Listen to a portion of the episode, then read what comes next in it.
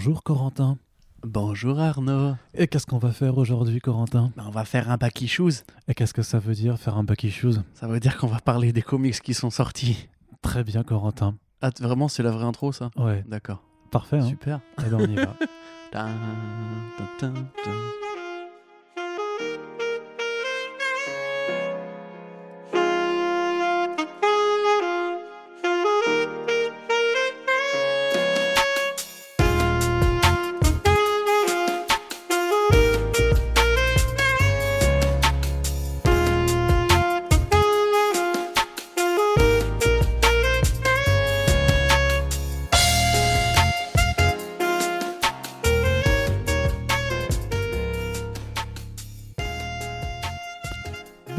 Tous, vous l'avez compris, vous êtes sur les belles ondes de First Print, votre podcast comics préféré de toute la Terre entière et depuis la création de l'humanité jusqu'à sa fin. On ne peut plus proche, bien entendu. Et justement, avant que Oula. Le monde ne s'effondre, on est là pour vous parler de comics. Eh oui, je suis...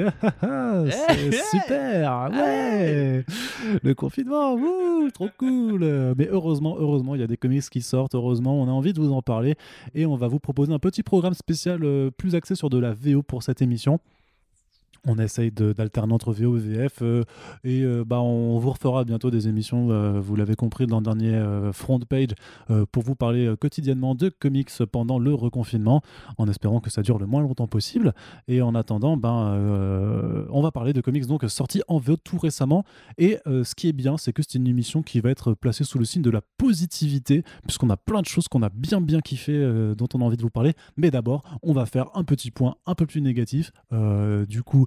sur la conclusion de Three Jokers. On vous avait parlé de Three Jokers 2 il y a quelques temps dans un précédent Back Issues. Donc là, la conclusion est arrivée sur le titre de Geoff Johns et Jason Fabok. Et donc, il y a le timecode dans la description puisqu'on va rentrer dedans en mode full spoilers. On part du principe que vous allez nous écouter si vous avez lu le numéro. Et donc, pour passer directement à la partie jouasse et positive du podcast, rendez-vous dans la description pour aller sur le timecode du prochain titre qui est Rorschach. Mais d'abord, donc, Three Jokers qui a apporté donc, une conclusion à ce fameux mystère des trois Jokers qui coexistent dans l'univers DC, qui nous avait été teasé en 2016 avec la conclusion de Darkseid War et le DC Rebirth, le DC Universe Rebirth numéro 1, qui lançait donc cette grande étape de DC Comics quand Geoff Johns était encore l'architecte de l'univers DC Comics.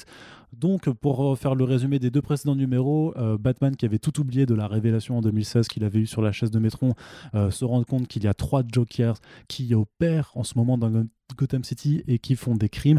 Apparemment, ils essayent de fabriquer un nouveau Joker. Donc, c'est un petit peu le high concept de ce numéro, c'est-à-dire que un Joker parmi les trois ou même parmi les dizaines qui existent en fait serait responsable de la création d'autres clowns princes du crime. Pourquoi? Parce que le but c'est d'essayer de faire le meilleur Joker. Mais qu'est-ce que le meilleur Joker? On se demande encore parce que ce qui fait le sel du Joker généralement c'est qu'il n'a pas d'identité, sauf que l'un de ces Jokers dit que non, justement le Joker ultime c'est celui qui a un nom. Grosso modo Corentin, tu vas nous faire un petit peu le bilan de cette lecture qui t'a profondément agacé, je le crois. Le mot est faible.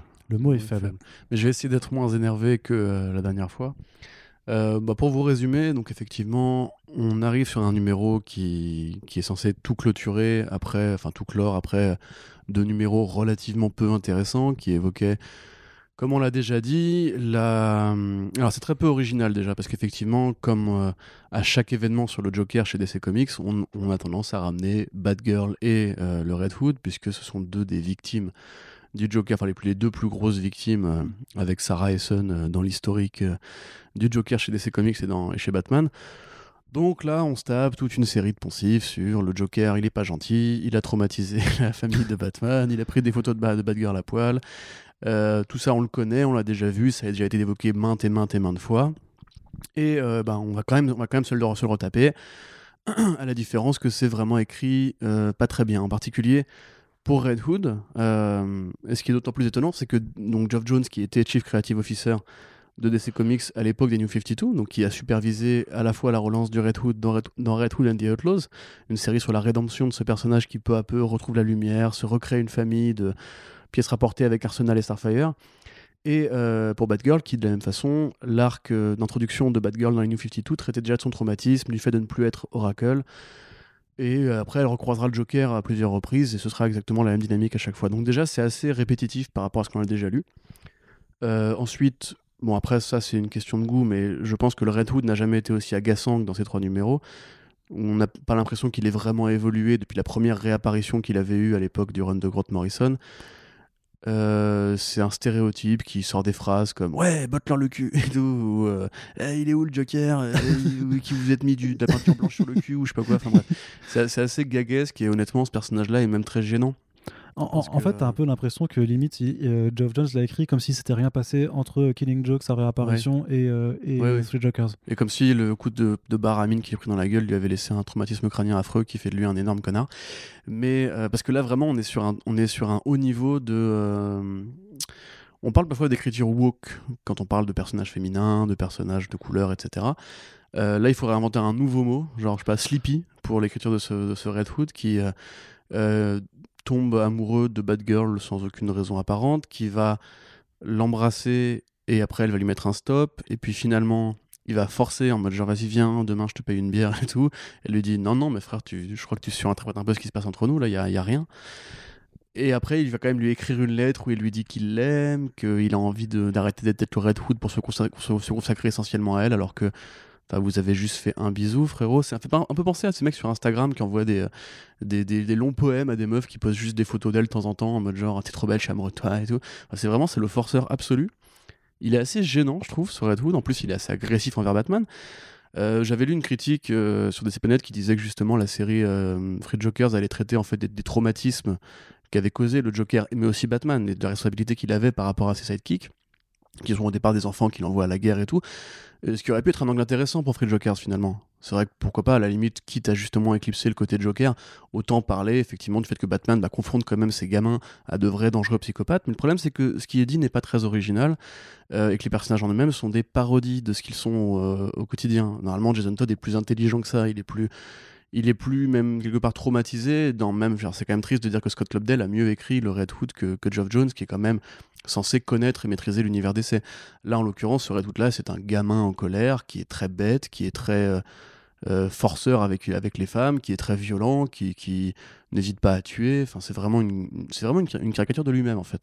Ouais, donc ça, c'est pas intéressant. Juste sur le côté de la violence, c'est pas vraiment forcément ce qui me dérange le plus, parce que c'est quand même un petit peu aux origines du personnage. Quand Jason Todd réapparaît après sa mort, oui. Et qu'il endosse l'alias du Red Hood, justement il se démarque de Batman et même lui fait un peu payer en lui disant mais toi t'as pas réussi à me sauver de toute façon et ta technique ne marche pas, parce qu'au final on en devient les victimes, et donc moi j'ai employé la méthode radicale qui est de me régler de façon définitive les problèmes des criminels à coups de balles dans la tête. Mais là c'est pas le propos, puisque finalement il le fait parce qu'il est un petit peu au bord de la névrose. Il tue un Joker parce qu'il lui rappelle justement l'assassinat qu'il a subi, puis après il s'en veut. On t'explique qu'il est quand même traumatisé par son geste, qu'après il y a la question du procès, est-ce qu'il va se dénoncer, pas se dénoncer. C'est quand même critiqué, tu vois, alors que comme tu dis, effectivement ça n'a rien d'inédit, Jason a déjà tué auparavant, donc Batman ne devrait même pas avoir à se poser la question de oh là là il a tué, non quand même c'est mon Jason, il ferait pas ça et tout, alors qu'au final il a déjà du sang sur les mains. Même avant de devenir le Red Hood, il avait déjà du sang sur les mains de toute façon.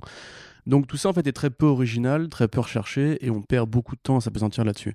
Maintenant pour la question des Jokers. Comment dire ça poliment sans s'énerver, c'est nul. Voilà, tu vois, tu y arrives. Voilà, c'est vraiment... Ça, c'est nos séances de thérapie tu vois, qui commencent à fonctionner, Corentin. Tout à fait. J'aurais besoin que tu m'alimentes parce que je vais pas réussir à tout formuler tout seul, en fait. C'est nul parce que, déjà, ça pose pas la question de qui est le Joker. Ça pose la question de y a-t-il un intérêt à connaître l'identité du Joker ? Ce à quoi le Joker va te répondre non. Ce à quoi tu peux lui répondre, dans ce cas-là, pourquoi faire la série ?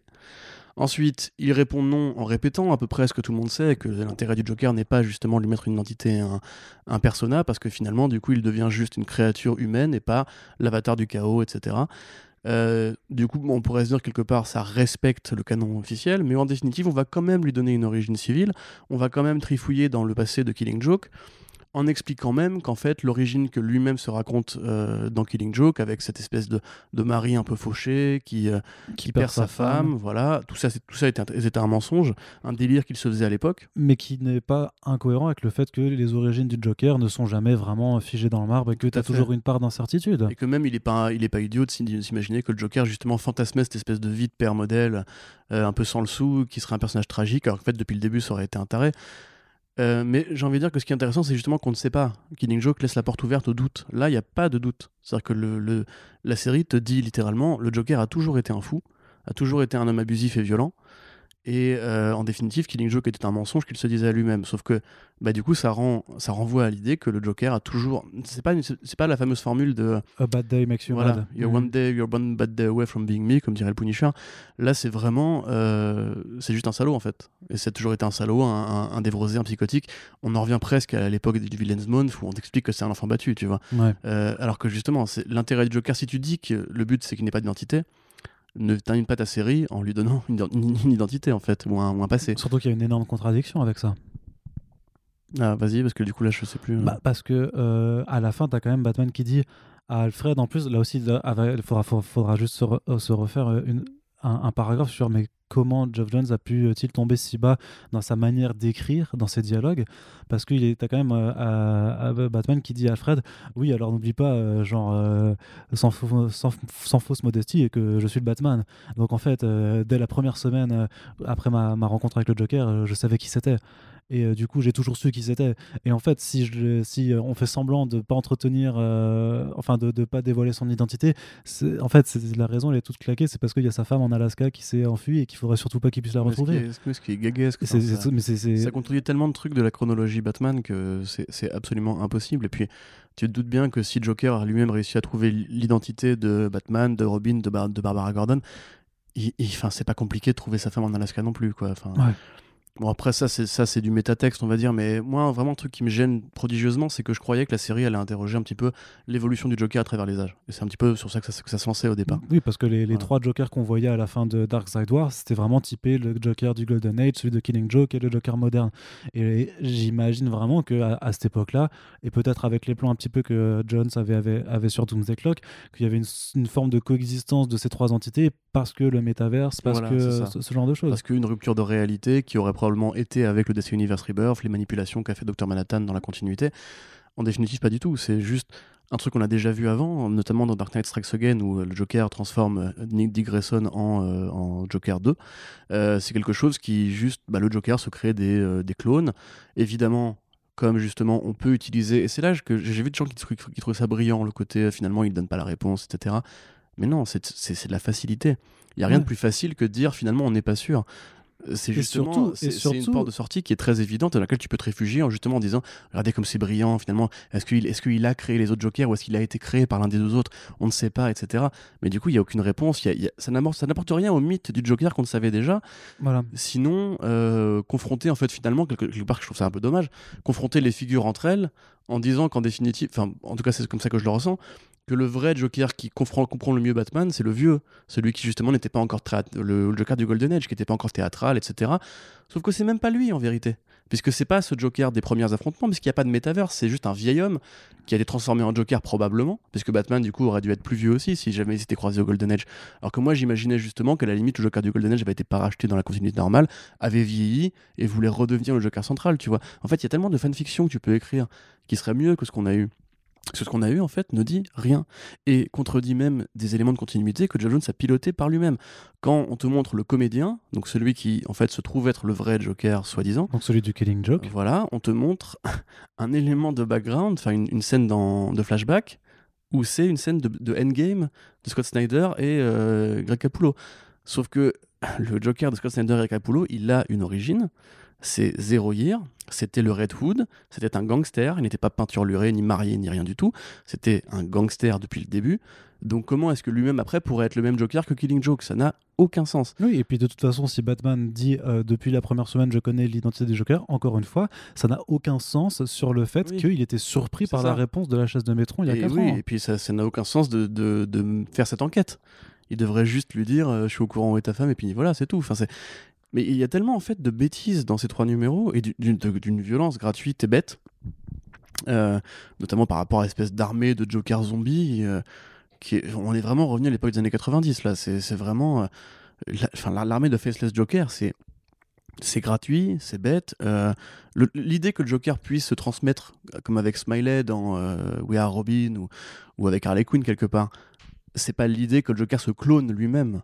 L'idée, c'est que le Joker, justement, sa pensée et son chaos, c'est une idée, voilà, convertit les gens au chaos, pas au Joker, au chaos, et que du coup, bah après, libre à chacun de se peinturlurer la gueule ou pas, tu vois. C'est ce que Christopher Nolan avait mieux fait dans The Dark Knight, où il crée en fait Double Face en lui donnant l'envie de foutre le bordel, en fait. C'est... reproduire entre guillemets que le Joker soit une sorte d'agent Smith qui fasse des copier-coller de lui-même, c'est déjà incohérent avec le fait que le Joker n'est pas un partageur. Le Joker est prêt à tuer Harley quand Harley a réussi à battre Batman et pas lui, tu vois. Là pour le coup, tu comprends même pas, même les interactions qui se font, j'ai relu le numéro 1, qui se font entre trois Jokers dans la cabane. S'il y en a un qui est censé être le leader, c'est pas du tout évident, c'est pas clair. T'as l'impression vraiment qu'il a écrit ses numéros au jour le jour. Et on pourrait revenir à Darkseid War. Je ne pense vraiment pas à aucun moment qu'il avait prévu de faire ça quand a terminé l'arc Darkseid War avec cette question. Ouais, ça me paraît évident que d'une part, de toute façon, Geoff Johns est tombé en désuétude par rapport à son poste d'architecte de l'univers DC, que son projet, il est passé à la trappe des grands plans qu'il devait y avoir pour la continuité principale, que c'est devenu un petit peu comme Doomsday Clock, mais encore pire que Doomsday Clock avec les retards accumulés, un truc vraiment genre, ouais, vas-y, fous-le dans le Black Label, c'est... en continuité ou pas, on s'en branle, tu fais ton truc dans ton coin. Sauf qu'au final, il a été obligé d'écrire un truc qui se contredit lui-même. Et surtout, j'ai l'impression qu'il en a eu plus rien à foutre, parce que on peut pardonner, enfin, on peut essayer d'expliquer un peu toutes les erreurs, tout, parce que c'est quand même dur en fait de faire un truc qui se tient quand t'as une idée qui est un petit peu foireuse à la base, quand même, il faut le dire. Mais parfois, par rapport juste aux lignes d'écriture, à la façon dont parfois les personnages se parlent, à la mécompréhension totale de Jason Todd, même à ce Batman qui dit je te rappelle que je suis quand même le Batman, tu vois, Alfred, de façon mais tellement premier degré, en fait. Et tu te dis mais c'est un Geoff Johns, Jim Gordon qui dit à sa fille ne fraye pas que ce connard, qu'elle vient d'envoyer chier, elle vient de lui dire il se passera rien. Le père vient lui dire ma fille, fais gaffe avec qui tu traînes. Elle lui répond, je traîne avec qui je veux. Mais enfin, qu'est-ce que c'est que cette écriture? Et ouais, non, c'est idiot, que je l'ai jamais vu aussi mal écrire quelque chose, en fait. Bah, c'est rentre dedans, c'est bourrin, ça a aucune subtilité, quoi. C'est donc toi tu dis que Jones a eu envie de faire son All-Star Batman. Je me pose la question. En fait, pour moi, c'est tellement incohérent par rapport justement. Geoff Johns, il a aussi écrit les Teen Titans, il sait écrire des romances adolescentes, en tout cas même de manière plus fine que ça. Le fait est aussi que bon, il n'est pas trop passé par le Joker. Mais Geoff Johns, c'est un mec qui connaît l'univers DC, qui sait que c'est pas cohérent avec ce qu'il fait, et même que c'est pas cohérent avec sa propre histoire. Quand mettons qu'effectivement, il faut prendre au premier degré Three Jokers comme la suite de Darkseid War. Quand Batman demande à la chaise de Métron qui est le Joker, elle lui répond bah le Joker c'est lui. Elle lui répond pas il y en a trois, parce que si les deux autres sont juste des clones, dans ce cas-là elle devrait lui dire. Et puis il y a aussi le Joker, tu sais tous les mecs qui sont morts au début qu'on voit dans les photos, tu vois. Ouais, c'est ça. Alors, en fait il y a 27 Jokers, mais il y en a un seul qui est le vrai, tu vois.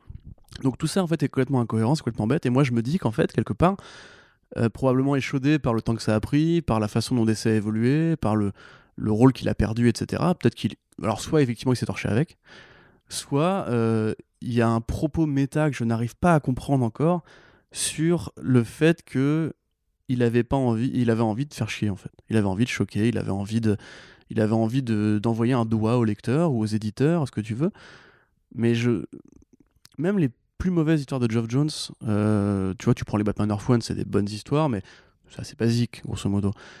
Même les mauvaises histoires de Justice League, par exemple, sont quand même plus travaillées. Il y a une meilleure utilisation de l'univers DC en général. Même son Batman Paranoia, qui est mieux foutu que ça.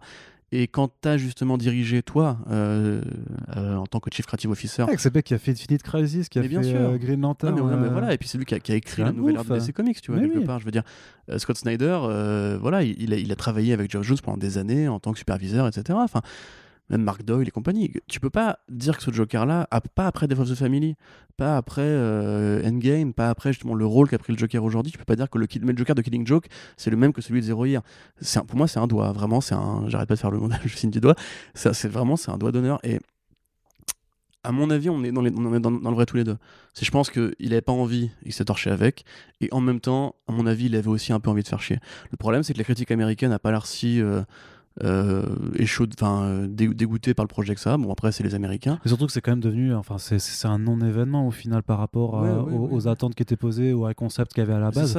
C'est ça. Au final, tu te retrouves quand même avec 3 numéros et 120 pages, quoi, pour conclure vraiment, bah, au final, en fait, l'identité du Joker, c'est pas important. Enfin, c'est ce qui fait l'intérêt du truc, c'est que c'est pas important. Et tu fais, mais gars, en fait, pour m'expliquer ça, en fait, t'avais pas besoin de passer tout ce temps-là et t'avais pas besoin de monopoliser Jason Fabok sur ce projet alors qu'il pouvait faire des trucs 1000 fois mieux à côté. Hein. Ça me fait penser, tiens, je vais faire un peu mon république, ça me fait penser à Star Wars, cette histoire-là. Tu prends Star Wars 7 où on te laisse envisager l'idée que les parents de Daisy Ridley, donc Rey, ce serait important, puis dans le 8, on te dit, en fait, ça n'a aucune importance, t'es même stupide de me poser la question, tu vois. Sauf que c'est deux créateurs différents qui avaient des visions opposées. Là, c'est le même créateur qui te pose la question, qui est le Joker, et qui après te répond, on s'en branle, t'es con, qu'est-ce qu'on en a à foutre, mais qui va quand même te dire que c'est le Joker. Donc c'est un niveau de foutage de gueule doublé, en fait. À la fois, il fait plaisir, enfin, il fait pas plaisir à ceux qui voulaient justement avoir une sorte de... quitte à prendre une parallèle hors continuité, justement, parce que ça s'est déjà vu, des histoires où le Joker redevient un mec normal, civil et tout. Ça s'est déjà vu, des histoires où le Joker arrête d'être le Joker quand Batman disparaît. Ça s'est déjà vu, des histoires où même, justement, il y a des prolongements du Joker dans le futur, etc. Donc il fait pas plaisir à ces gens-là parce qu'au final, bah, on reste sur la théorie de Killing Joke, que le Joker c'est une idée et que c'est le reflet de Batman et compagnie. Et en même temps, on fait pas non plus plaisir à ceux qui croient qu'entre guillemets Killing Joke c'est pas factuel, en disant mais si, en fait vraiment c'était canon, mais en même temps pas vraiment, parce que l'histoire qu'il te raconte dedans, bah, c'est la vision qu'il a lui et pas celle que sa femme. Donc en fait, et honnêtement, ça n'amène à rien. On a parlé l'autre fois de Killer Smile. Killer Smile, justement, où on parle encore d'un Joker qui crée un autre super méchant, un féodalité du chaos. C'est beaucoup plus intelligent, beaucoup plus subtil, beaucoup mieux dirigé. Il y a un meilleur respect de la créature flippante qu'est le Joker. Là, vraiment, on dirait vraiment un vilain de série B. On dirait un vilain trauma, quoi. C'est le mec qui se crée son armée de clones. Mec, à quel niveau d'ego débile t'en es? Et puis même lui, à la fin, il t'explique, il bute son propre homme. Et il te dit lui-même, c'était une idée que j'avais, maintenant on passe à autre chose. Ouais, parce que c'est moi, au final, qui vais être... Même tout son processus de dire, je vais absolument te pousser à pardonner à Joe Chill pour que vraiment la source principale de ton tourment soit plus le mec qui a buté tes parents, mais que ce soit vraiment moi. Ça peut marcher dans ce sens où t'as vraiment quand même ce Joker qui est amoureux, en fait, de Batman et qui veut être, si tu veux, la copine la plus jalouse du monde par rapport à ça. Mais quel besoin il y avait de faire le truc, tout le stratagème avec le cinéma, machin. Mais combien de fois on a vu le Joker tendre un piège à Batman et ses pairs en reprenant le fameux théâtre ou cinéma dans lequel il allait voir le film avant la mort de ses parents. C'est de la repompée, de la ressucée. Comment dirais-je, à quel moment, ça c'est un truc aussi que Scott Snyder il a dit.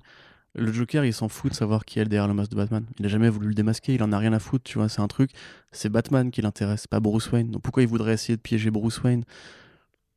Si le Joker, il veut énerver Batman, il va tuer un autre Robin, tu vois. C'est pour moi, en fait, je te dis, j'ai pas l'impression de comprendre ce qu'il est même pensé à faire avant l'exécution. Il faudrait vraiment, qu'on se prenne un mois de recul et on relise d'un bloc et on revoit un peu le parcours. Années 90, mais... c'est le vilain qui t'explique le manuel de l'histoire, tu vois. Qui se monte dans le panier à la salade, qui t'explique tout le scénario. C'est vrai qu'il fait ça. C'est tac. Enfin, mec. C'est vrai qu'il y a un énorme. Parce que le fait, pendant 2 numéros, t'as tellement pas avancé que t'es forcément en fait obligé d'avoir ce fameux monologue du vilain qui t'explique tout ce qu'il a voulu faire. Et puis encore une fois. Et ça, c'est quand même un peu un aveu d'échec dans l'écriture, tu vois. Et puis, enfin, encore une fois, t'as l'impression que ça nie des décennies d'histoire.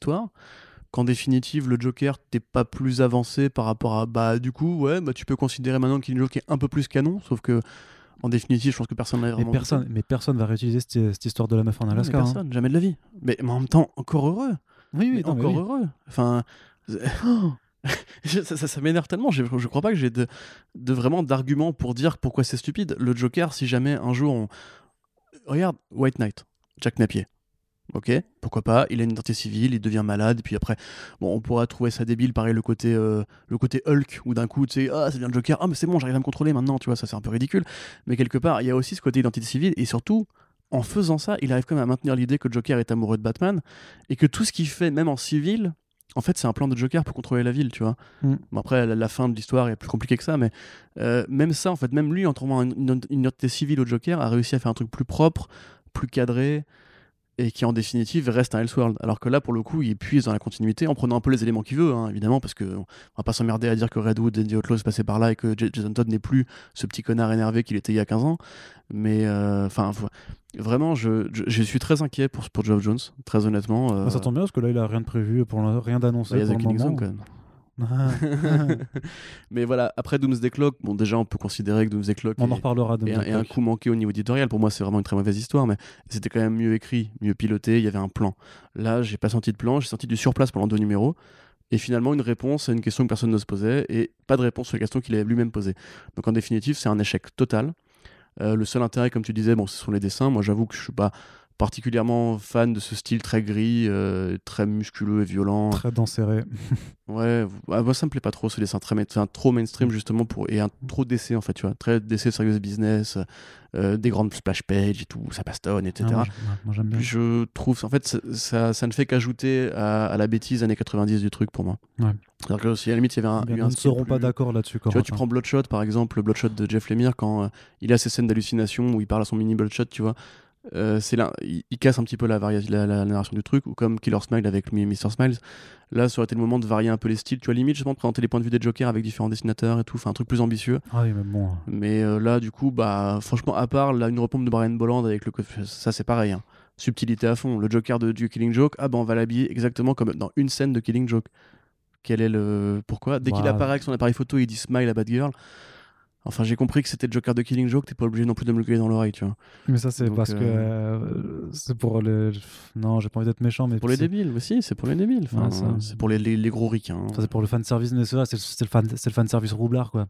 Genre, ah, t'as vu, c'est le Joker de Killing Joke, regarde, on l'a mis comme dans Killing Joke, et il dit les mêmes trucs que dans Killing Joke. Et, et comme ça, le mec ouais, un peu moyen, il va se dire, ah oh, ouais, c'est un easter egg à Killing Joke, j'avais pas compris. Ouais. Puis alors, toute la torture de Joker, de Red Hood, pardon, dans le numéro 2, du coup, ne sert absolument à rien.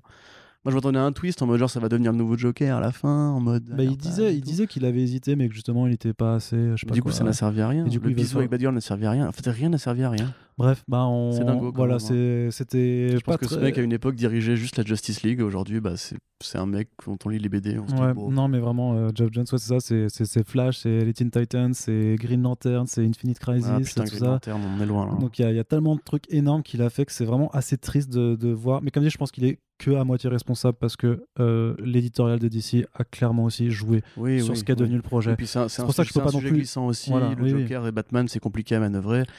Mais même en se forçant, il aurait probablement pas fait aussi pire que ça il y a 4 ans, quoi. Ok, bon, allez, on enchaîne avec un truc qui t'a un peu plus enjoué, qui t'a aussi basé. C'était le seul numéro négatif de la sélection de cette semaine. Voilà, qui t'a aussi plus enjoué. Donc moi, j'ai pas encore eu l'occasion de le lire, mais je vais te laisser en discuter parce que l'idée de base aussi pouvait être glissante, puisqu'on parle de Rorschach numéro 1, de Tom King et Rory Fornes, qui décident donc d'apporter encore une autre suite, une autre extrapolation du Watchmen d'Alan Moore.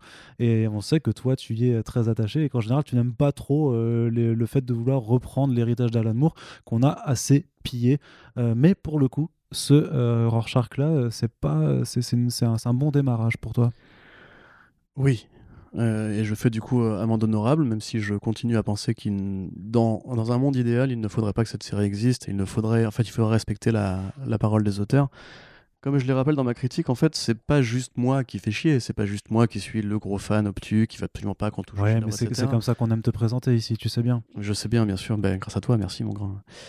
Oui, mais quand on suit un petit peu la pensée d'Alan Moore, on voit que ce qu'il a fait en tant qu'auteur a toujours été de miser vers l'indépendance, d'essayer de casser des concepts préétablis, de faire un truc qui, grosso modo, n'appartiendrait qu'à Alan Moore et à ses lecteurs. Là, en définitive, on a vu effectivement que la plupart des initiatives de récupération de Watchmen, à quelques Before Watchmen près, et la série télé d'HBO, que vous considérez comme l'une des meilleures séries télé de comics, etc. Il y a quelques bons projets, mais dans l'ensemble, c'est effectivement difficile de passer après le mythe original. Et ce que fait, ça tombe bien, parce que ce que fait Tom King, c'est justement...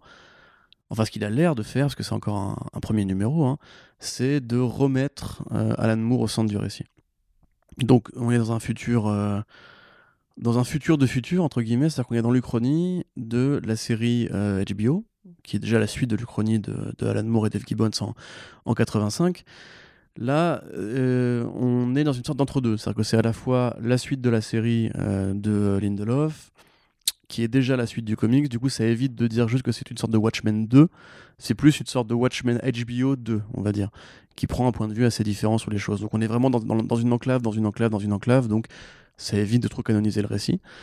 Le président Robert Redford, comme dans le monde réel, se confronte à une élection présidentielle en devenir, contre un candidat a priori républicain, a priori très à droite. On voit les pancartes de ces manifestants où il pourrait vraiment y avoir écrit Make America Great Again et ce serait tout à fait pareil. Ce politicien qui présente un petit peu la montée des idéaux de droite et néo-fascistes aux États-Unis va être victime d'un attentat dont il va réchapper par un type déguisé en Rorschach et son acolyte, une jeune femme déguisée en héroïne de western. Les deux terroristes se font assassiner par les services secrets, enfin les services spéciaux, les forces de l'ordre qui étaient là sur place, et un inspecteur est détaché pour mener l'enquête.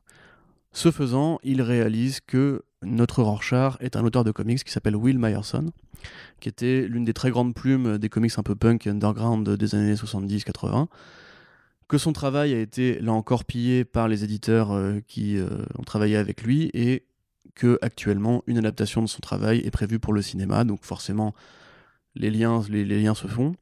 Mais là où le Rorschach original était plutôt un mec qui tirait à droite, celui-là apparemment tire à gauche, puisque quand la police pénètre chez lui, il trouve des carnets d'écriture, des carnets de pensée ou des postes de blog sur lesquels il craint la montée du néofascisme aux États-Unis, la montée des idéaux sécuritaristes, du racisme, etc., etc. L'enquête progresse très légèrement et on découvre qu'il y a une sorte de groupe secret, de club secret entre auteurs de comics. Donc il y a du Otto Binder, il y a du Frank Miller qui sont mentionnés. Et désolé, là, c'est full spoiler. Et du coup... Moi, ça m'amène à deux réflexions. Vas-y. Comme je l'ai dit dans ma critique, pour commencer déjà, Rorschach, le premier personnage inventé par Alan Moore sur la base de The Question et de Mr. Hay, c'est une personnification du créateur Steve Ditko. Donc Steve Ditko, qui est notoirement le créateur de Spider-Man, de Doctor Strange, qui a découvert les écrits de Ayn Rand, notamment Atlas Shrugged, donc Atlas hausse les épaules aux États-Unis, qui est donc un bouquin qui théorise le libertarianisme, donc la pensée individuelle contre l'État et le collectif, qui considère que par exemple l'État ne devrait pas prendre des impôts aux particuliers, que les particuliers devraient se débrouiller tout seuls et profiter seuls des fruits de leur labeur, qui est aussi pour une justice expéditive, qui considère qu'il y a des gens bien et des gens mauvais, et que les gens mauvais méritent de mourir, et que sans procès à la limite, tu vois. Ditko a vraiment été bouleversé par cette lecture et s'est vraiment converti aux idéaux de libertarianisme, au point du coup de faire une guerre à Stan Lee pour récupérer les fruits de son travail, ce qui est tout à fait normal. Et là du coup ça évoque aussi un petit peu Alan Moore, parce qu'en ayant créé Spider-Man et Doctor Strange, il n'a pas non plus été riche à milliards, hein. Après ça il quitte Marvel, il s'enferme dans l'isolement, il ne réapparaît plus et il prophétise occasionnellement ses théories dans des comics underground.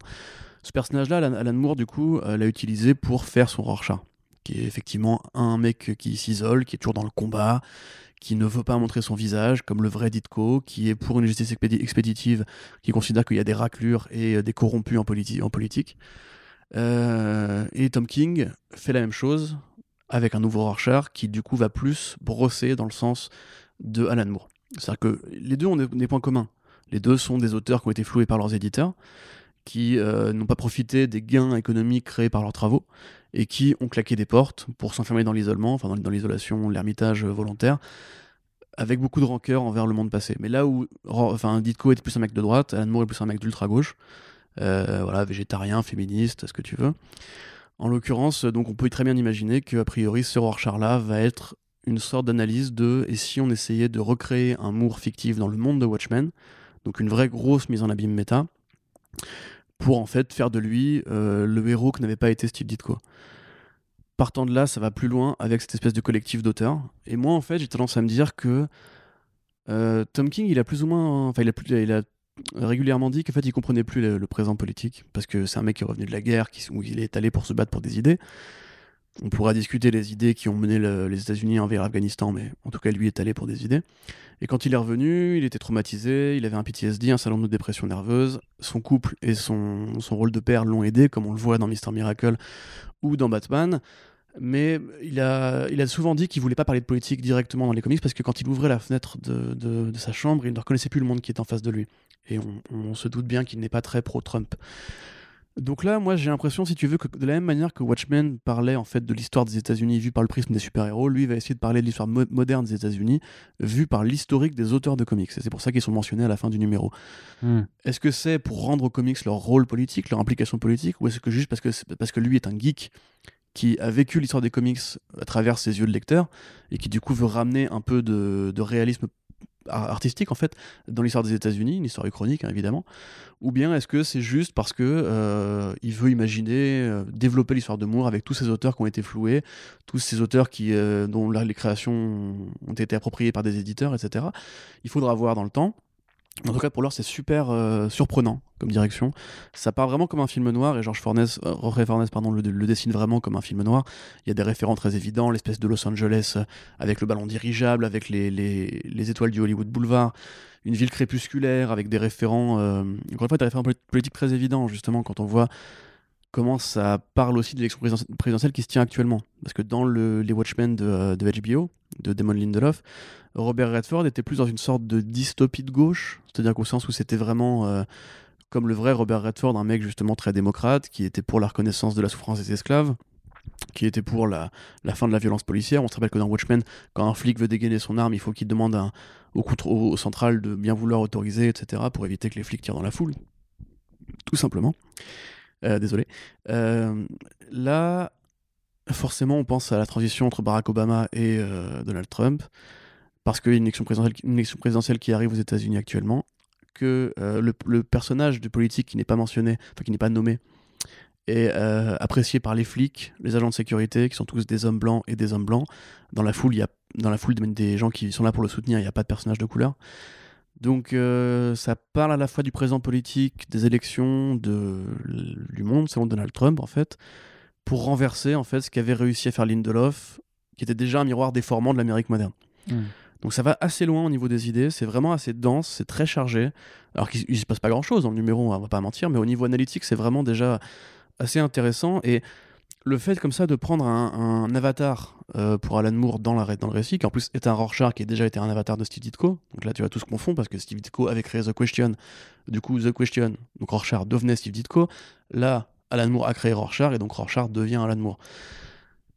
Il faut voir vraiment comment ça se développe, il y a 12 numéros, hein, ça va être très long quand même, je sais pas vraiment où est-ce qu'il va nous emmener, je sais pas où il va, mais c'est en tout cas beaucoup plus pertinent que de vouloir fusionner l'univers DC et l'univers Watchmen pour justifier un relaunch ou un combat entre Dr Manhattan et Superman, ou même de faire des hommages avec des gaufriers à 9 cases qui seraient évidemment très fanservice mais aussi très superflu. Il faut si tu veux faire du Watchmen, fais-le comme l'avait fait Darwin Cook, à ta façon. C'est comme ça justement que tu entretiens le mythe que cette BD là justement peut cristalliser l'envie d'un auteur contre un éditeur, contre un monde, contre une époque, etc.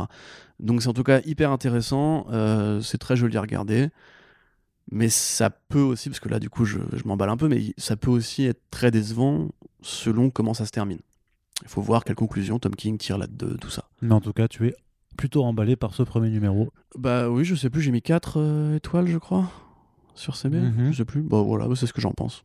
Okay. Je pense que c'est une très bonne intro, et j'ai lu un petit peu les commentaires, là encore une fois, hein, je fais un petit parallèle, mais s'il y a des gens qui ont préféré Three Jokers à Rorschach, chacun ses goûts, il n'y a pas de souci, mais j'espère quand même que tout le monde comprend que les arcs qui sont censés justement être des enquêtes, on doit prendre leur temps et de pas défourailler comme ça tout du jour au lendemain, et je commence vraiment à me poser des questions sur la critique américaine, de comics en tout cas, parce que vraiment j'ai trouvé l'accueil critique de Rorschach assez froid, comparativement à celui de Three Jokers, où je suis en train de me dire...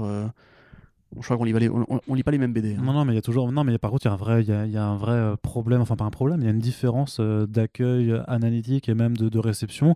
Ne serait-ce que l'accueil de Metal aux États-Unis par rapport en France témoigne qu'il y a vraiment une approche culturelle qui est très différente. Hein. T'as l'impression que les mecs ne veulent pas faire de l'analyse en fait. Ils veulent juste dire c'est bien rythmé, c'est bien dessiné, tel dialogue marche bien, c'est efficace, on est surpris. Après, c'est peut-être juste nous qui essayons de trop faire de la branlette intellectuelle sur ce qui reste de la bande dessinée. On parle d'une forme d'art quand même. Hein, puis heureusement qu'on le fait parce que personne d'autre le fait, tu vois. Donc, Eh bien, continuons. Enfin, si vous aimez pas que je me prends intellectuellement, mes auditeurs, n'hésitez pas à nous le dire. Oui, bah dans ce cas, j'ai envie de dire qu'il y a plein d'autres personnes qui peuvent pas, qui écrivent ou qui parlent de comics sans cette approche-là. Donc, l'important, c'est d'avoir tous les points de vue. Donc, moi, je suis content en tout cas d'héberger le tien avec First Print. On continue du coup sur un registre totalement différent et beaucoup plus con, je pense. Voilà, on va pas quelque chose qui sera beaucoup moins justement dans l'analyse. C'est de Comeback de Rick Remender et Lewis La Rosa pour le premier numéro. Donc c'est le nouveau projet de... Ouais, matière à analyse quand même. Hein. Bon, oui, mais... Ouais, quand même, moi je trouve. Peut-être pas aussi. Non, peut-être pas aussi dense. Il y a quand même un petit peu de trucs à dire. Donc, Rick Remender, auteur phare de Image Comics avec Deadly Class, Low, Black Science... Tu continues un petit peu le portrait. Seven to Eternity, ouais. Bah, auteur très punk, très engagé, très imaginatif aussi, qui aime bien inventer des mondes, inventer des structures, souvent assez revendicative, mais aussi souvent assez rock'n'roll. Il y a, bah là, il y a plus... beaucoup d'Amérique dans ce qu'il fait, on va dire, notamment ouais. Death for Glory, le dernier truc qu'il avait fait, qui était un petit peu une sorte de réponse à l'ère des truckers et des mecs qui voulaient voyager, s'affranchir de la société, vivre ce rêve très américain de la route 66. Ouais, clairement l'anti-confinement. Oui, tout à fait, mais là il y a aussi un petit peu de ça. Tu vois, quelque part on a une relique du monde du rock, on a une relique du monde des bikers. On a ce personnage donc, qui est le scumbag, qui est cette espèce de vieil enfoiré, très américain là encore. Qui a un look vraiment c'est un clochard un peu aussi hein, clairement. Oui, c'est un clochard, mais justement il évoque un petit peu ces mecs que tu croises dans des concerts ou dans les festivals genre Burning Man ou quoi, tu vois, cette espèce de figure de loser hippie, junkie, complètement fou, pervers, ouais. Un peu agressif parfois. Donc un peu présenté quand même comme le pire être humain sur Terre, grosso modo, voilà, donc obsédé, drogué, qui hésite pas du coup à se chier dessus dans une rue tant qu'il peut avoir sa dose d'héroïne quoi. Et qui par la force des choses va se retrouver dans une mission où en fait bah, il va devoir arrêter en 10 minutes une bombe qui menace de faire exploser toute une partie de New York et donc de tuer des dizaines de milliers de ses concitoyens. C'est ça. C'est le pitch. Et du coup, le numéro 1 ne va pas plus loin vraiment que ce pitch qui vise vraiment d'un côté à vous dire. Et le parfum, le pitch ouais, il est framboisé. Écoute, celui-là, okay. Franchement, moi j'ai bien aimé. Mais c'est vraiment, par contre, vraiment une pure exposition qui est là pour, sur la moitié du numéro, vous expliquer qui est Ernie vraiment et quelle est sa mentalité. Donc on va quand même par la force des choses avec des mains au cul qui circulent par là, le fait qu'il aille voler la jauge à pourboire d'une barmaid pour se payer sa drogue, que voilà effectivement c'est hyper trash parce que t'as vraiment une page, une double page où on le voit littéralement le froc baissé dans la rue en train de se chier dessus devant les passants, bref donc c'est hyper trash, donc on est vraiment là pour vous dire ce personnage il est dégueulasse et vous allez adorer le détester, hein, grosso modo. Il est con aussi, il est très très très con. Très con. Et dans l'autre partie du récit, on est là plus pour introduire un peu ce trip d'espionnage un peu high-tech et tout ça, qui me fait un peu penser à Bloodshot par certains aspects. Débile, quoi. Aussi débile aussi. Débile. Il faut vous imaginer la scène d'espion dans la rue, c'est vraiment un espion en smoking à la James Bond, mais hyper musclé, qui affronte une meuf que vous voyez dans les pire film d'exploitation de Kung Fu, ouais, etc. Ultra, avec un string, une robe chinoise fendue, etc. qui fait des mouvements incroyables. Enfin, donc c'est ultra, complètement série B. Ouais, c'est série Z, c'est volontairement vulgaire, volontairement trash. Mais c'est drôle et ça fonctionne quand même parce que moi j'ai quand même envie de. Mais après, je pense que voilà, ça va être la multiplication des scènes what the fuck dans tous les sens, justement, avec une mécompréhension totale entre Ernie et ceux qui vont, par la force des choses, devoir l'employer contre leur gré parce que, au final, en fait, grosso modo, il devient un petit peu.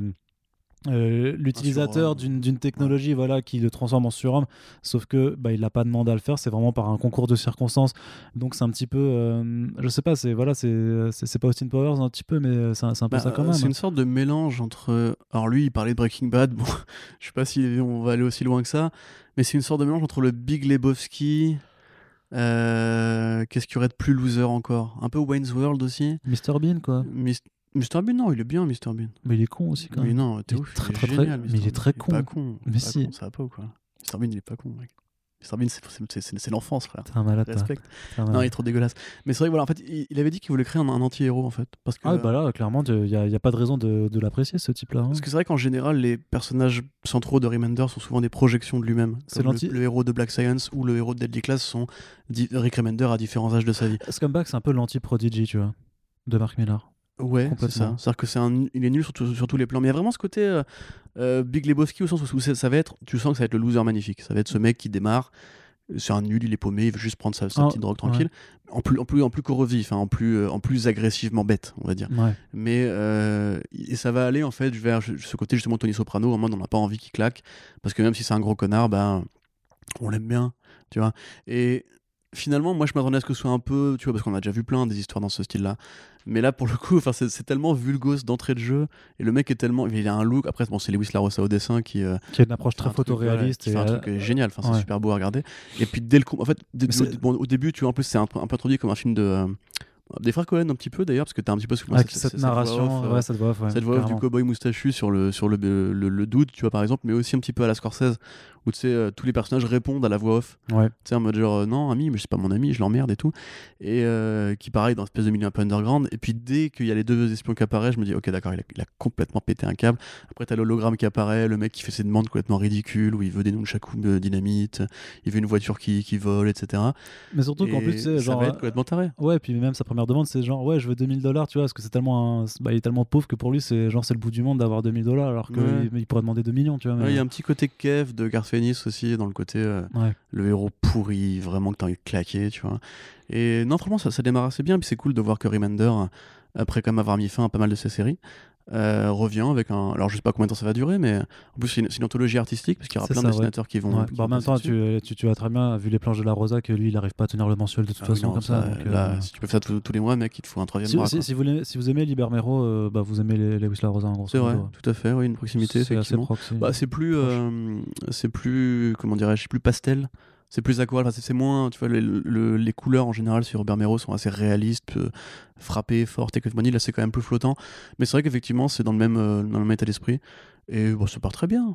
Donc du coup voilà, bon, la finalité c'est qu'effectivement une série d'espions, de super espions à la Archer, on va dire, mélangée avec Big Lebowski et avec un petit peu de ce qu'il a fait sur Day for Glory pour le côté.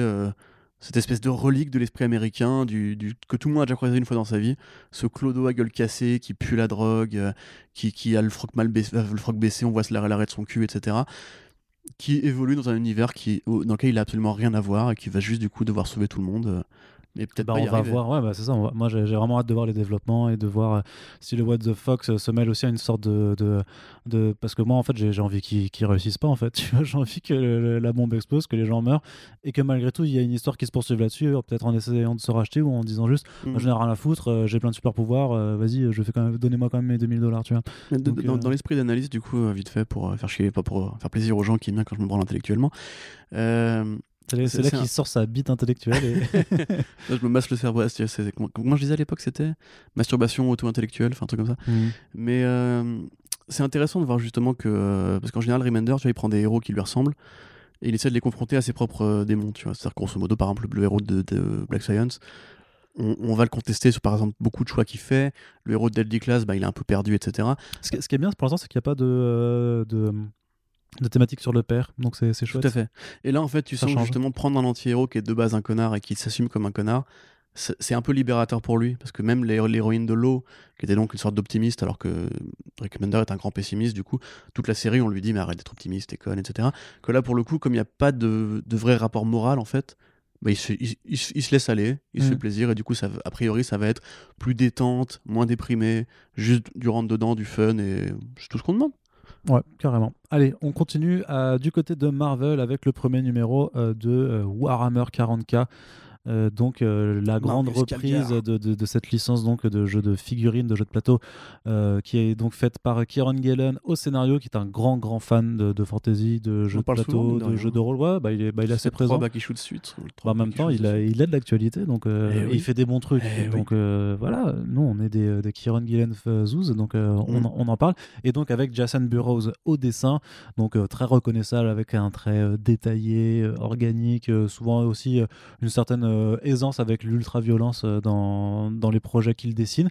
Corentin, moi je ne l'ai pas lu parce que je t'avoue que Warhammer 40K c'est vraiment quelque chose qui ne me parle pas, et donc tu vas me dire ce que tu en as pensé. Bah, c'était vraiment... Est-ce que c'est quelque chose qui pourrait me donner envie d'aller découvrir cet univers par exemple, ou est-ce que c'est quelque chose qui est quand même plus question pour les fans déjà un peu connaisseurs? Je dirais que ça fait les deux, c'est perméable, mais il faut quand même avoir quelques notions de base, on va dire. Donc c'était vraiment bien. Je m'attendais un petit peu à une série en mode bon, je vais la lire, faire plaisir à République, mais bon, dans le fond je m'en fous un peu, mais au final c'est plutôt bien fichu. Et même Jason Burrows, qui moi n'est pas un dessinateur que je porte dans mon cœur, s'en sort plutôt pas trop mal pour restituer cet univers. Donc on suit Marnius Calgar, qui est donc maître de chapitre, grosso modo c'est un peu le général et le seigneur de planète des Ultramarines, donc une faction des Space Marines, la fameuse faction bleue que vous voyez régulièrement. Vous tapez Warhammer 40 000 sur Google, vous verrez que ce sera probablement ce qui apparaîtra en premier. Donc dans le monde de Warhammer 40 000, l'humanité a conquis des planètes en utilisant une technologie qui s'appelle le Warp pour se déplacer d'un point de la galaxie à l'autre, qui est grosso modo une sorte de 4e dimension, d'où viennent aussi des démons.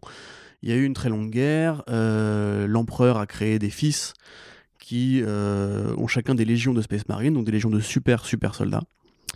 Et dans différents points de la galaxie, on fait toujours que se bastonner. Grosso modo, il y a que la guerre chez Warhammer 40 000, c'est un petit peu la base de cet univers-là, qui est très militaire, très déprimé, très totalitaire aussi, qui est un peu inspiré par Dune ou par Nemesis de Warlock chez 2000 AD. Enfin, c'est vraiment voilà, un monde d'inquisiteurs, un monde de militaires très, très musclés, très forts et qui clapent généralement assez vite.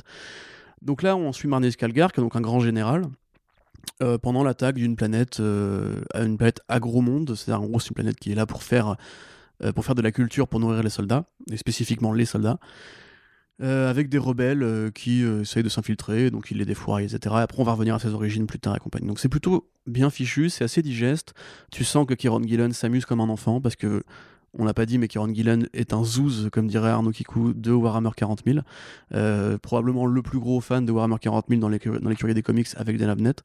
Tu veux intervenir ? Non, du tout, je l'ai approuvé, juste ça. D'accord, bah c'est très bien. Merci Arnaud, ça fait plaisir. Il faut bien que je fasse semblant d'être utile quand je te laisse dans tes monologues, parce que je n'ai pas pris le temps de lire le comics du programme. Attends, tu peux poser des questions que j'ai pourtant élaboré. Oui, non, mais je suis en train de t'écouter, justement. D'accord. Donc voilà, on revient à ce mec-là, donc... qui a un point de vue assez déprimé, mais aussi assez... Enfin, c'est très romantique. Sur l'univers de Warhammer 40 000, je prends des référents historiques évidents, mais la romantique en fait partie, notamment pour ce personnage-là, qui est donc un grand homme, général, à cheveux blancs, qui échange en fait en péripatéticien, on va dire, avec un technoprêtre. Dans le monde de Warhammer 40 000, il y a une religion qui est la religion des machines, où en gros, il y a les technoprêtres de Mars, qui sont ceux qui peuvent communiquer avec les machines et les vaisseaux. Il y en a un qui est un adepte qui va être envoyé pour communiquer avec ce mec-là, et en fait, au fil de l'histoire, ils échangent tous les deux sur l'état du monde, etc. Donc c'est plutôt bien foutu, c'est assez intelligent pour un monde où en fait ils font que se tirer dessus. Il y a une réplique qui est trop marrante, tu vois, à un moment donné, t'as des rebelles qui pénètrent dans une forteresse, et le mec qui vient dire ça au général, il fait « bon, c'est pas comment ils ont fait » et tout, il fait « oh, putain, ils sont... » La seule récompense pour être aussi anormalement intelligent est la mort.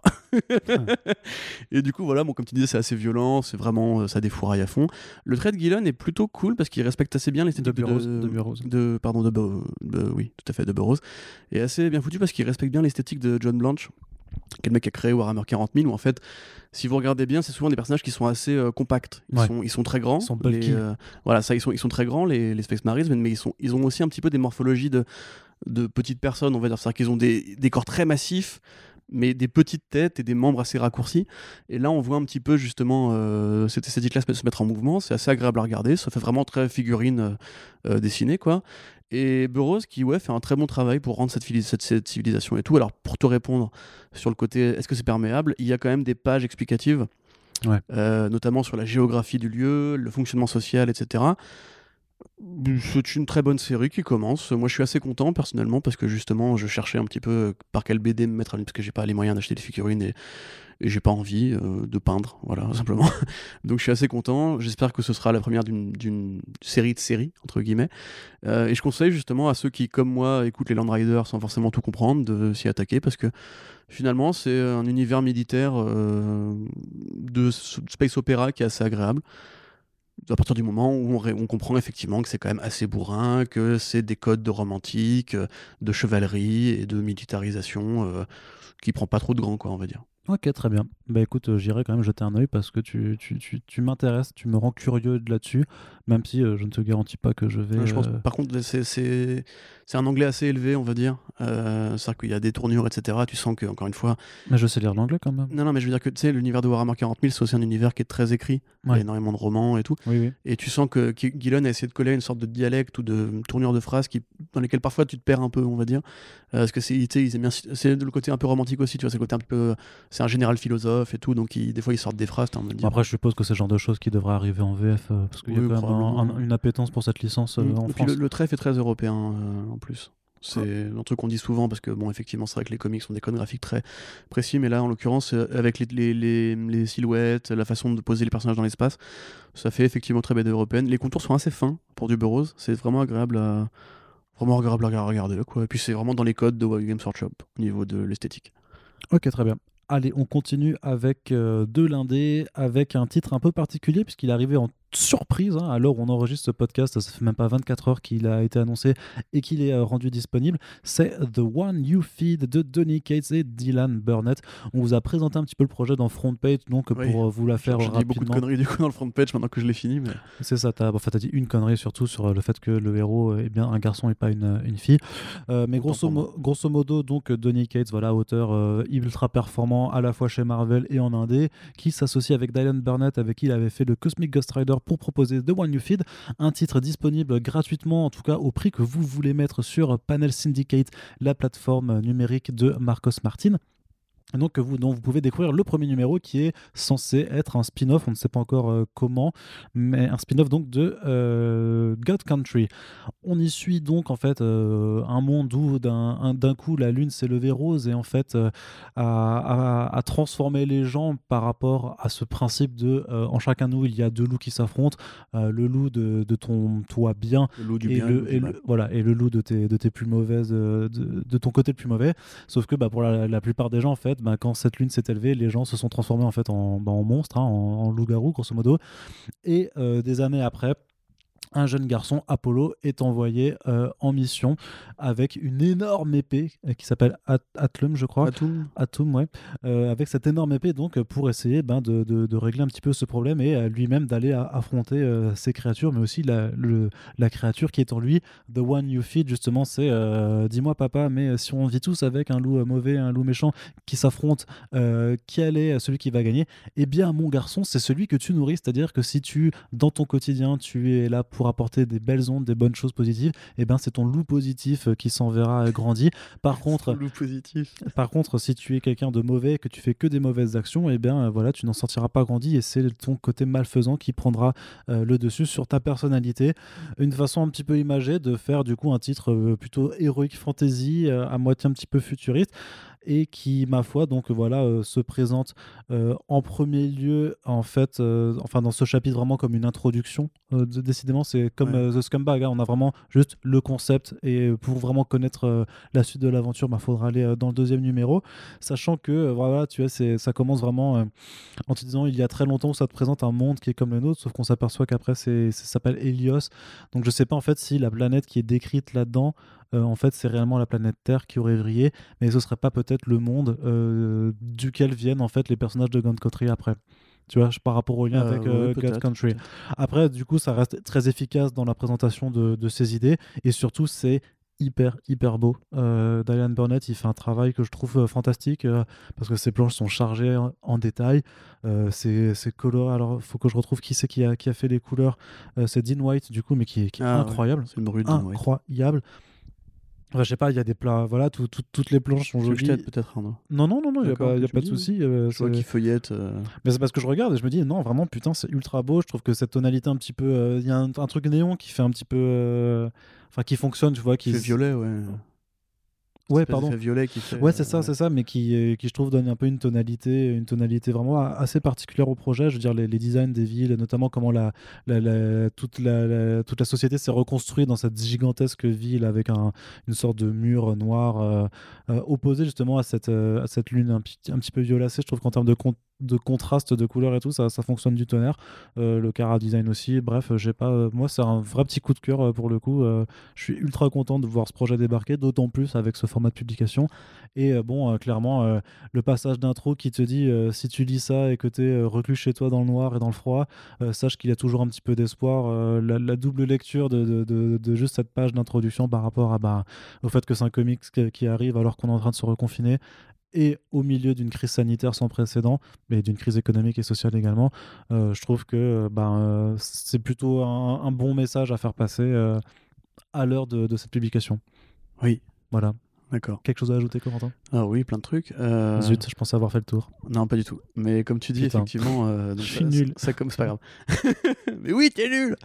Mais comme tu dis, effectivement, ça commence... pas truc, je rigole, putain. Mais comme tu dis, effectivement, ça commence vraiment avec cette espèce de rapport à la pandémie. Donc il y a cette phrase méta qui casse le quatrième mur et tout. Mais t'as même quand les loups-garous ou les bestioles-garous en général commencent à apparaître, tu vois... à la télévision, où la nana dit on n'a pas d'explication scientifique, les morts se comptent par millions, etc. Effectivement, c'est dur de ne pas penser au présent. La ville de Helios, du coup, dans laquelle ils s'enferment pour, a priori, se couper de la lumière de la Lune, Alors ça aurait été intéressant de plus en parler. Est-ce que c'est du coup une ville où le soleil reste toujours allumé, ou un soleil artificiel reste toujours allumé? Ouais, il y a une sphère solaire, pardon. Tu vois, du coup, ça peut être intéressant si c'est développé de ce côté-là. Mais en fait, derrière tout ce côté un peu world building, t'as vraiment l'impression que c'est juste un voyage d'apprentissage.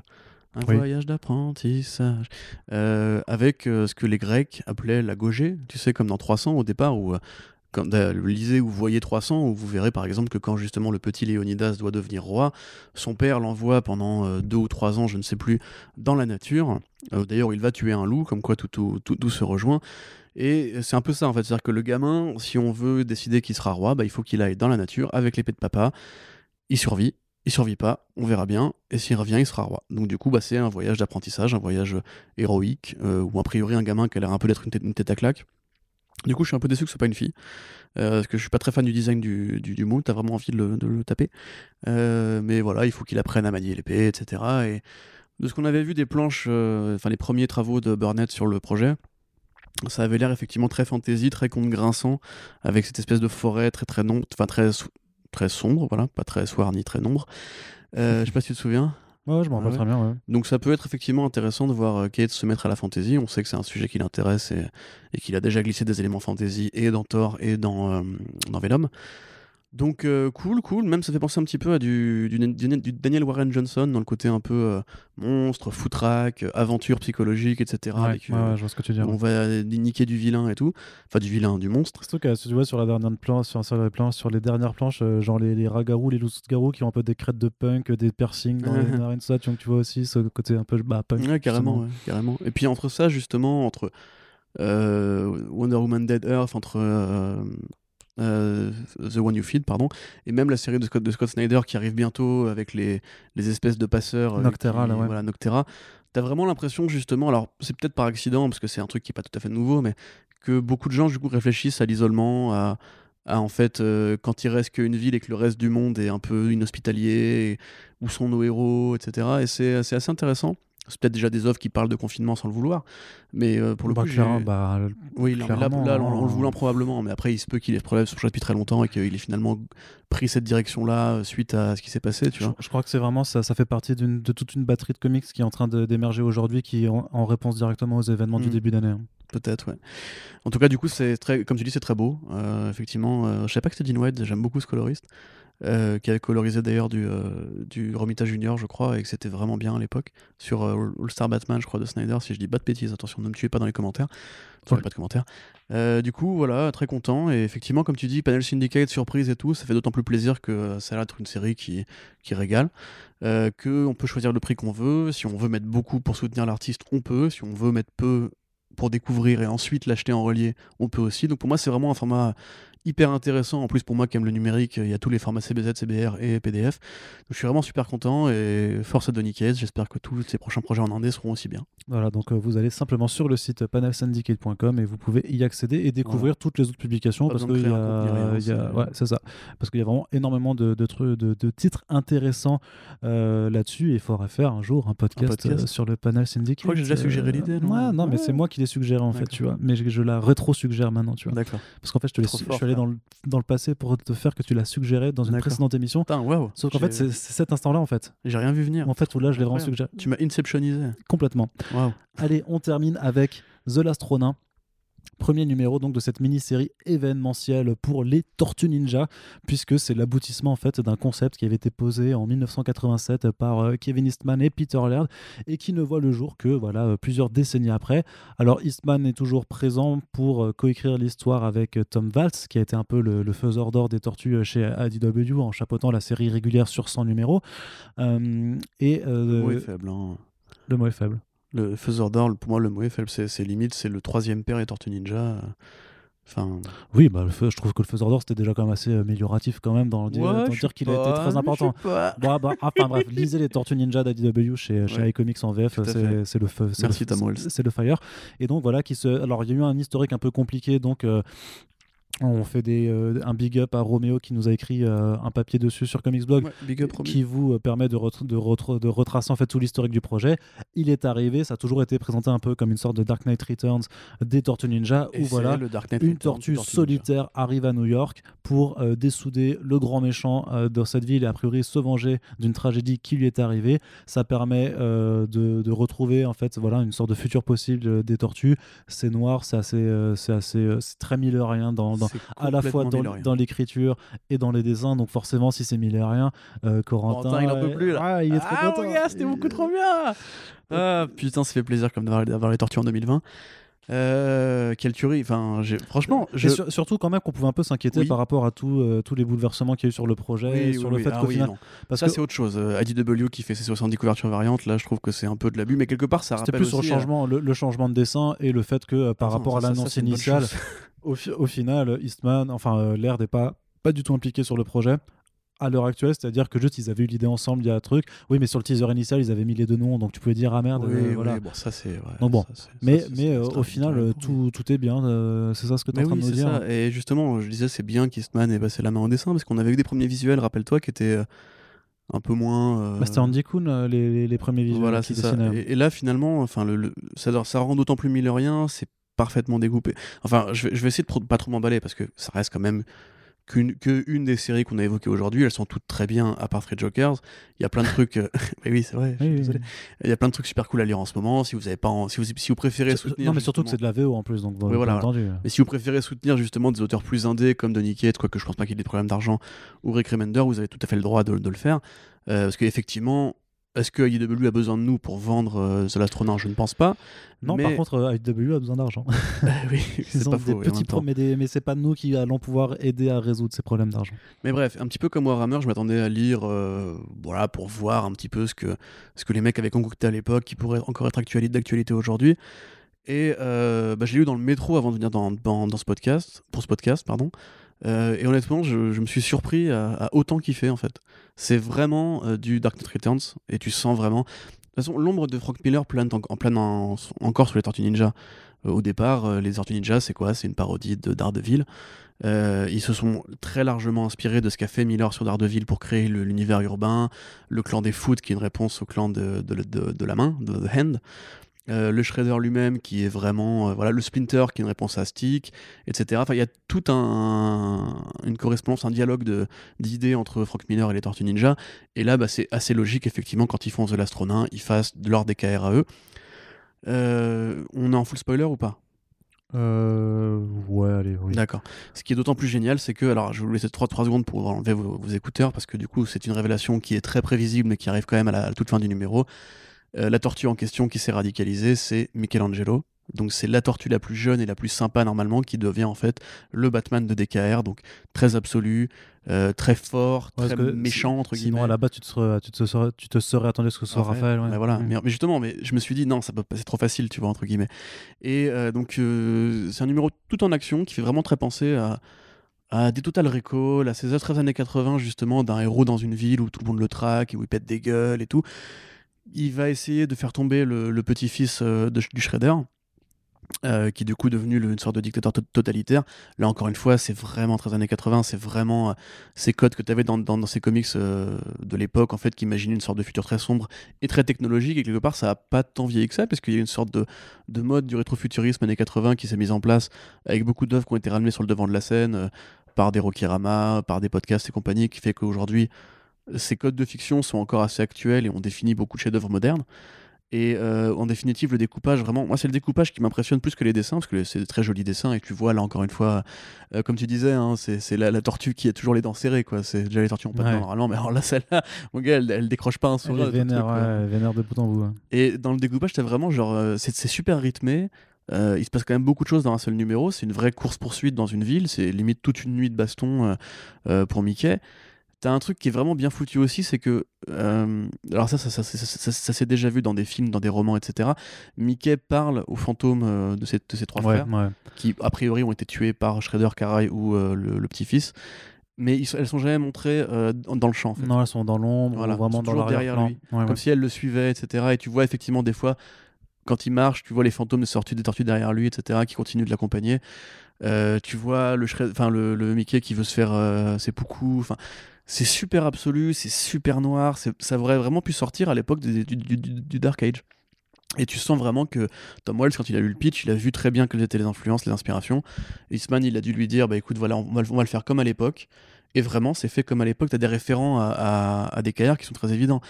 T'as Mickey qui dit damn, etc. Le fameux goddamn Batman, etc. T'as le coup de pied qui fait à un moment donné un des robots, qui est vraiment le coup de pied que Batman fait dans la gueule de Superman. C'est super bien foutu. Enfin, c'est très coloré. Franchement, moi, c'est un vrai petit coup de cœur. Parce que bon, j'ai un peu de retard sur les tortues de IDW. Dans l'ensemble, je trouve ça vraiment très très bien, mais c'est vrai qu'en tant que fan de ces comics-là, tu vois des Batman Hirsant, des KR, des Watchmen, du Superman de Byrne et compagnie, tous ces grands chefs-d'œuvre il y a quelques décennies, retrouver cette ambiance-là qui vraiment n'est pas trahie en fait, à aucun moment, tu vois. C'est vraiment la ville de Quepon, de tes VHS préférés, tu vois, avec les petits gangs, l'éclairage au néon partout, le méchant dans sa tour avec ses robots, le héros qui en a plus rien à foutre, qui veut juste niquer des mères et tout. Et franchement, enfin, c'est un vrai kiff, et au niveau des dessins, c'est génial. Non, pour moi, vraiment, ça méritait la hype, tu vois ce que je veux dire. Après, chez d'autres, t'es moins emballé, mais personnellement, j'ai très hâte de voir comment ça va évoluer. Ok, très bien. Bah, écoute, tu vas en parler peut-être, Arnaud, parce que j'ai beaucoup parlé pendant ce podcast. Ouais, mais de la même façon, dans le précédent Back Issues, pure sur les vestes, c'est moi qui en parlais plus. Donc voilà, on alterne un petit peu tout ça. Non, mais je rejoins parfaitement. Alors, je suis beaucoup moins connaisseur des tortues que toi. Mais ce qui est bien, c'est qu'il n'y a pas besoin forcément. Enfin, je veux dire, moi, je suis à la moitié de la série à DW. Là, je suis lassé de la publication VF de iComics, quoi, sans me presser. Et en fait, bon. Je connais un peu maintenant les bases, tu vois, parce que voilà, quand tu me dis que Michelangelo c'est le plus candide et tout ça, immédiatement je sais que Raphaël c'est le plus vénère, tu vois, donc j'ai quand même maintenant je commence un peu à bien assimiler les personnages et tout ça, mais grosso modo t'as même pas besoin de connaître en fait. Je pense que si t'es juste fan un peu justement des DKR et que t'as envie de retrouver un peu ce style de lecture, ben, même si tu connais pas les Tortues Ninja, tu y vas dedans et en fait grosso modo t'es pas perdu, ça n'a pas forcément d'importance. Par contre, bien entendu, ceux qui connaissent bien auront droit un petit peu à leur fanservice, mais justement qui est pas débile en fait, ça transpire pas d'intelligence machin, mais c'est un truc qui est honnête en fait. C'est le truc, c'est que c'est fait correctement et c'est fait surtout de façon très honnête. Il y a pas on t'a pas vendu non plus le truc qui va te révolutionner les tortues, en tout cas pour l'instant sur ce premier numéro. Peut-être qu'ils vont se permettre des libertés, tout ça, et ça n'aura pas l'impact qu'a eu le DKR en 86 par rapport à ça. Non, mais tu comprends en plus, hein, que c'était oui bien sûr, mais tu comprends qu'ils ont eu l'idée de faire ça en 87, c'était un an après, voilà, donc la date de 87 et quelque part tellement logique le par fait que ça paraisse 30 ans après, en fait c'est limite plus respectueux de se dire 30 ans après on fait une sorte d'hommage, plutôt que si c'était sorti à l'époque ça ferait plutôt un spoof, quoi. Ouais, ça aurait été vraiment genre on se rue sur le truc qui a bien fonctionné à la concurrence. Et en plus je trouve que du coup ça amalgame pas que le DKR, parce que tu vois genre ça s'appelle The Last Ronin, sauf que Frank Miller a aussi une BD qui s'appelle Ronin, qui se passe aussi dans un futur. Bon, on l'avait compris, c'est Frank Miller des tortues, quoi. Voilà, ou pareil, t'as un vieux guerrier samouraï qui va défourailler un mec qui dirige un empire technologique. T'as un côté un peu samouraï Jack aussi, dans tout le côté, c'est que un numéro d'action et qu'une course-poursuite dans une ville du futur, exactement comme Samurai Jack qui déjà lui-même est récupéré du Ronin de Miller. Donc c'est super bien digéré, c'est bien compact, tu sens qu'ils ont vraiment réfléchi ensemble à comment faire un truc qui soit qui est pas trop vite et compagnie, et enfin, je trouve que ça régale, quoi, vraiment. C'est ce genre de BD hommage qui me font plus plaisir pour le coup que Doomsday Clock, si on veut prendre les années 80, tu vois. Enfin, les chefs-d'œuvre des années 80, je veux dire. Voilà. Bah écoute, on vous l'avait promis, c'était un podcast qui était à 80%, 90% positif. Donc, on espère que l'une ou l'autre de ces lectures vous a enthousiasmé, que vous avez envie de les lire. Donc, si vous pouvez le faire, alors il y a pas mal de shops qui proposent de la VO en France. Nous, dans la description, on vous met des liens pour aller chez Comic Zone, nos copains de Lyon, avec qui j'ai le plaisir de travailler depuis pas mal d'années maintenant. En plus, d'autant plus avec le confinement. Alors, je sais pas si à l'heure où j'enregistre, je ne peux pas vous dire s'ils vont faire du click and collect, de l'envoi ou pas, mais dans tous les cas ce qu'ils avaient déjà proposé la première fois qu'il y avait eu le confinement, c'était en fait de prendre vos commandes, de vous les mettre de côté et après de tout vous envoyer dès que c'était possible de le faire.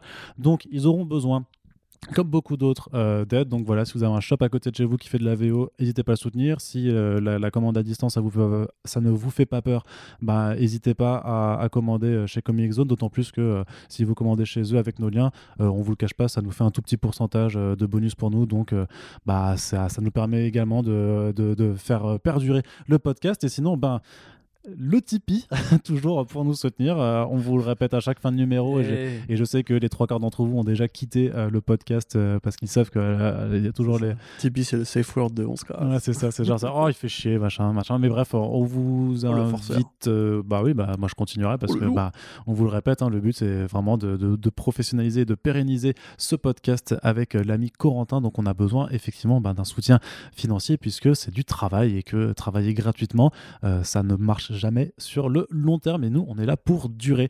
On espère que ça vous a plu, en tout cas on se retrouve très très bientôt pour une multitude de podcasts avec les back issues du reconfinement, plein de lectures qu'on aura envie de vous partager, puis les front pages, les émissions, les super friends, l'omnibus sur la politique. Bref, le mois de novembre ça va être bien chargé. On espère que ça servira à nous occuper dans la joie et la bonne humeur parce que c'est bien de ça dont on a besoin. Corentin, je te dis à très bientôt pour le prochain podcast. Bisous.